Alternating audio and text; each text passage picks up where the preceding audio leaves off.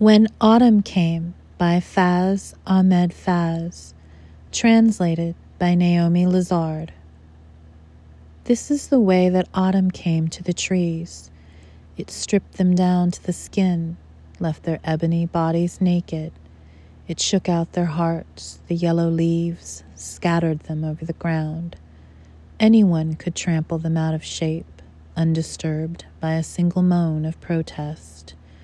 The birds that herald dreams were exiled from their song, each voice torn out of its throat.